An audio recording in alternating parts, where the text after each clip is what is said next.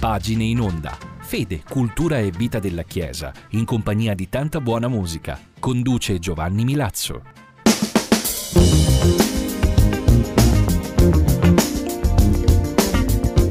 Cari amici di Radio Spazio Noi in Blu da Giovanni Milazzo, benvenuti all'ascolto di Pagine in Onda. Il nostro programma vi parla oggi di pagine tratte da un libro di Fabrizio Mandreoli. Si intitola semplicemente Giuseppe Dossetti.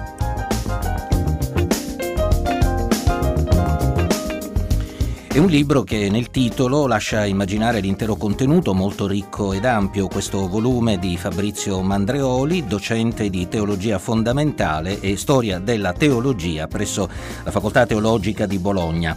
L'autore ha dedicato alla figura e all'opera di Giuseppe Dossetti il saggio di cui oggi vi parliamo, che tiene conto fra l'altro dell'importante studio dell'arcivescovo di Palermo, Monsignor Corrado Lorefice, dal titolo L'Ercaro e e Dossetti, la Chiesa povera e dei poveri nella prospettiva del Concilio Vaticano II. Lo ricordiamo anche perché qui a pagina in onda ce ne siamo occupati alcune settimane fa.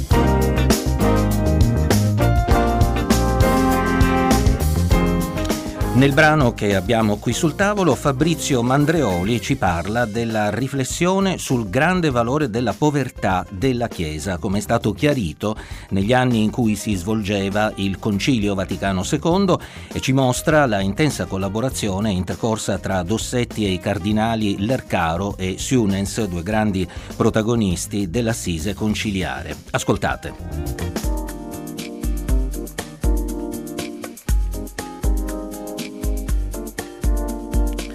Nei giorni che precedono la prima sospensione dei lavori, l'Assemblea dei Vescovi affronta una discussione orientativa generale sulla Chiesa. Intervengono diversi membri, tra i più autorevoli dell'Assemblea. Il cardinale Lercaro, nell'occasione, pronuncia un discorso molto incisivo, scritto per lui da Dossetti. Il discorso riprende le affermazioni di Giovanni XXIII sulla Chiesa madre di tutti, soprattutto madre dei poveri, e propone un'idea che vorrebbe essere sintetica di tutto il discorso sulla Chiesa nella sua relazione con il Cristo e con gli uomini.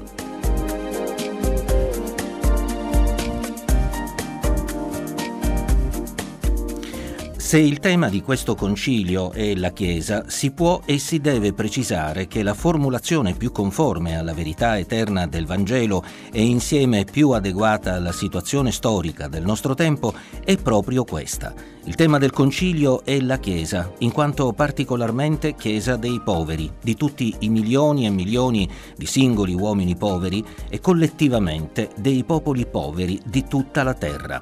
Tale prospettiva è vera sia dal punto di vista teologico sia storico e l'intreccio di questi due piani conferisce al tema una dimensione di urgenza.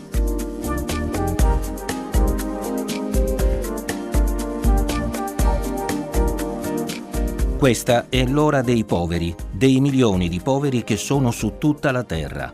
Questa è l'ora del mistero della Chiesa, madre dei poveri. Questa è l'ora del mistero di Cristo, soprattutto nel povero. La proposta entrerà solo in parte nelle formulazioni finali sulla Chiesa, ma suscita una profonda risonanza soprattutto negli episcopati latinoamericani ed africani.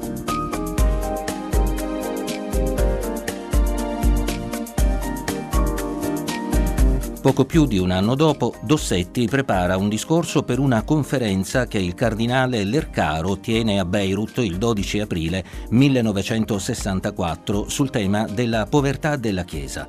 La base del ragionamento è teologica. La povertà ha a che fare con il mistero stesso di Gesù. La pratica della povertà e la condizione del povero, secondo il Vangelo, non riguardano soltanto l'agire del cristiano e della Chiesa, ma toccano direttamente il mistero intimo e personale del Cristo.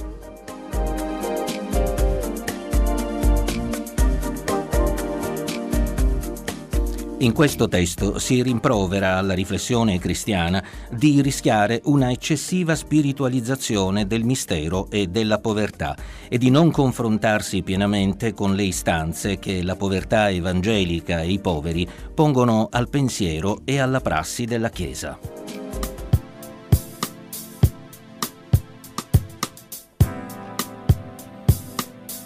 L'incontro tra i vescovi è reso ancora più significativo da un nuovo senso dell'importanza dell'episcopato e del suo radicamento in chiese e territori precisi. Tale ricchezza di scambi invita alla scoperta delle potenzialità dell'annuncio del Vangelo a tutte le nazioni e incoraggia ad uscire dalla prospettiva angusta di un'unica cultura le chiese locali sono così invitate, senza spirito di rivendicazione, ad assumere la responsabilità di mettere in contatto il Vangelo con tutte le genti e tutte le culture.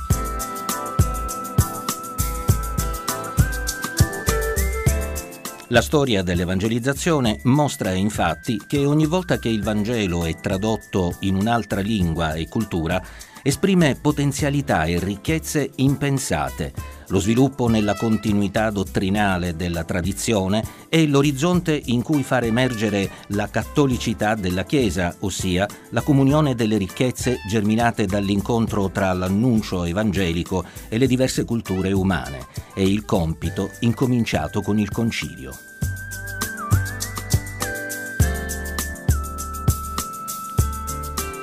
A questo punto l'universalità del disegno divino di salvezza, l'universalità del regno di Dio e la stessa unità dell'unica Chiesa impone che noi sappiamo aprire una possibilità reale e di fatto, non solo astratta e di diritto, ad un cristianesimo e ad una Chiesa differenziata ed articolata in modo proporzionale alla varietà dei doni distribuiti da Dio alle diverse genti.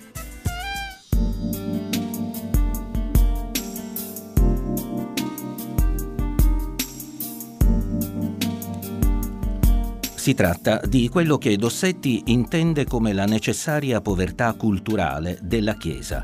Povertà che non significa certo ignoranza e assenza di cultura, ma capacità da parte della Chiesa di passare da un universalismo quantitativo ad un universalismo qualitativo.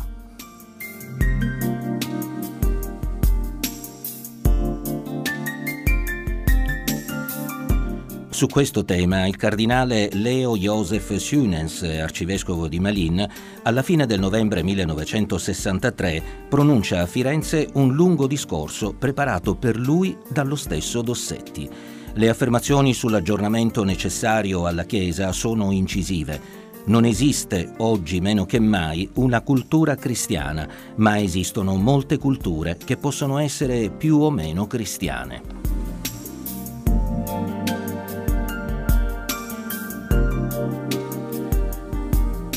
Il cristianesimo si trova nel punto focale di questa dialettica. Da una parte la Chiesa è tutt'oggi legata di fatto ad una certa forma culturale occidentale, che non è completamente cristiana, anzi tende ad apostatare dal cristianesimo. Così tra i non occidentali l'uomo religioso non cristiano vede nel cristianesimo l'alleato di una cultura nemica della religione. Anche in questo ambito la Chiesa deve preferire di essere povera piuttosto che troppo ricca, umile piuttosto che troppo sicura e orgogliosa delle forme storiche su cui in certe età può essersi appoggiata.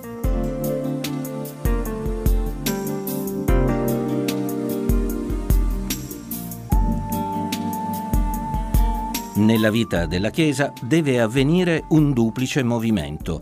La Chiesa deve, con spirito di povertà evangelica, snellire e concentrare sempre più la sua cultura nella ricchezza del libro sacro, del pensiero e del linguaggio biblico.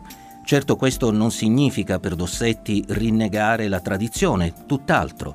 Si tratta da un lato di rispettare il suo carattere di processo vivente, per cui le sintesi e le prospettive del passato sono incessantemente rilette alla luce della scrittura e delle nuove situazioni storiche e geografiche, umane e spirituali.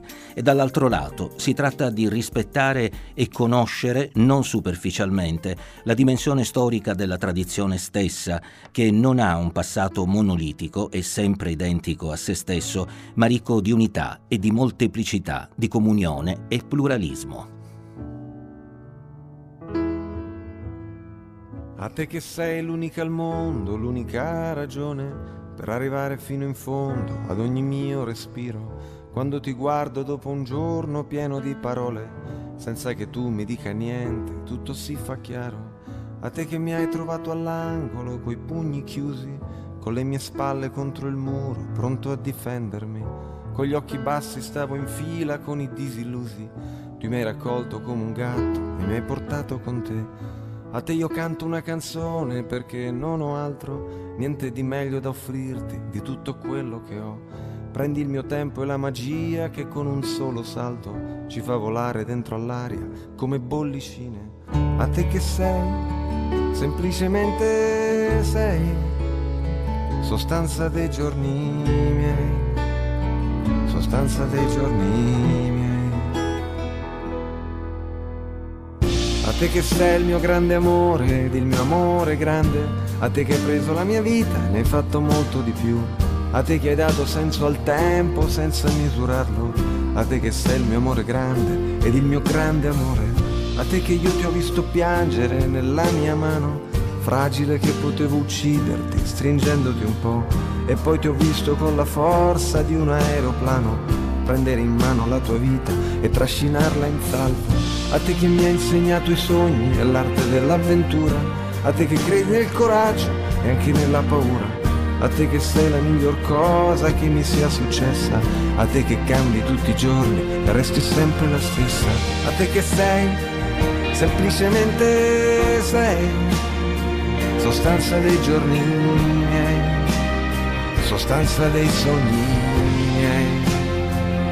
A te che sei, essenzialmente sei, sostanza dei sogni miei, sostanza dei giorni miei.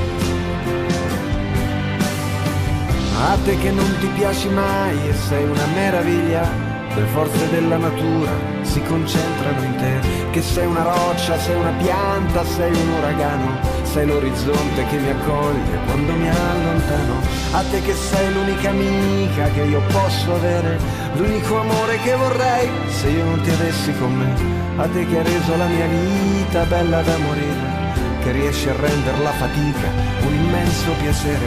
A te che sei il mio grande amore ed il mio amore grande, a te che hai preso la mia vita e ne hai fatto molto di più. A te che hai dato senso al tempo senza misurarlo, a te che sei il mio amore grande ed il mio grande amore, a te che sei semplicemente sei sostanza dei giorni miei, sostanza dei sogni miei e a te che sei, semplicemente sei, compagna dei giorni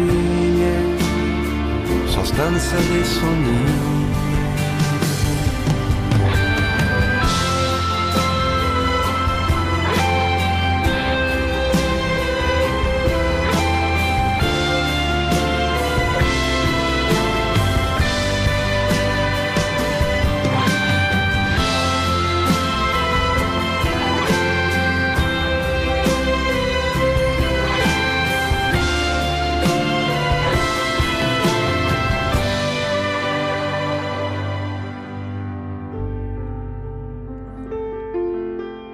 Era Lorenzo Cherubini Giovanotti con A te, un brano musicale che sa di semplicità e unicità dell'amore, così come la semplicità e la povertà della Chiesa è stato il tema di questa puntata di pagine in onda. Lo abbiamo sentito dalle pagine di Fabrizio Mandreoli tratte dal suo saggio dal semplicissimo titolo Giuseppe Dossetti. Ci hanno tenuto compagnia le scenografie musicali di Paul Arcastle, un grazie a Vameturei per l'assistenza tecnica, potete continuare a seguire i nostri programmi attraverso la nostra pagina Facebook ed il sito di Radio Spazio Noi in Blu. Da Giovanni Milazzo un cordiale saluto e a risentirci lunedì prossimo alle ore 20.30.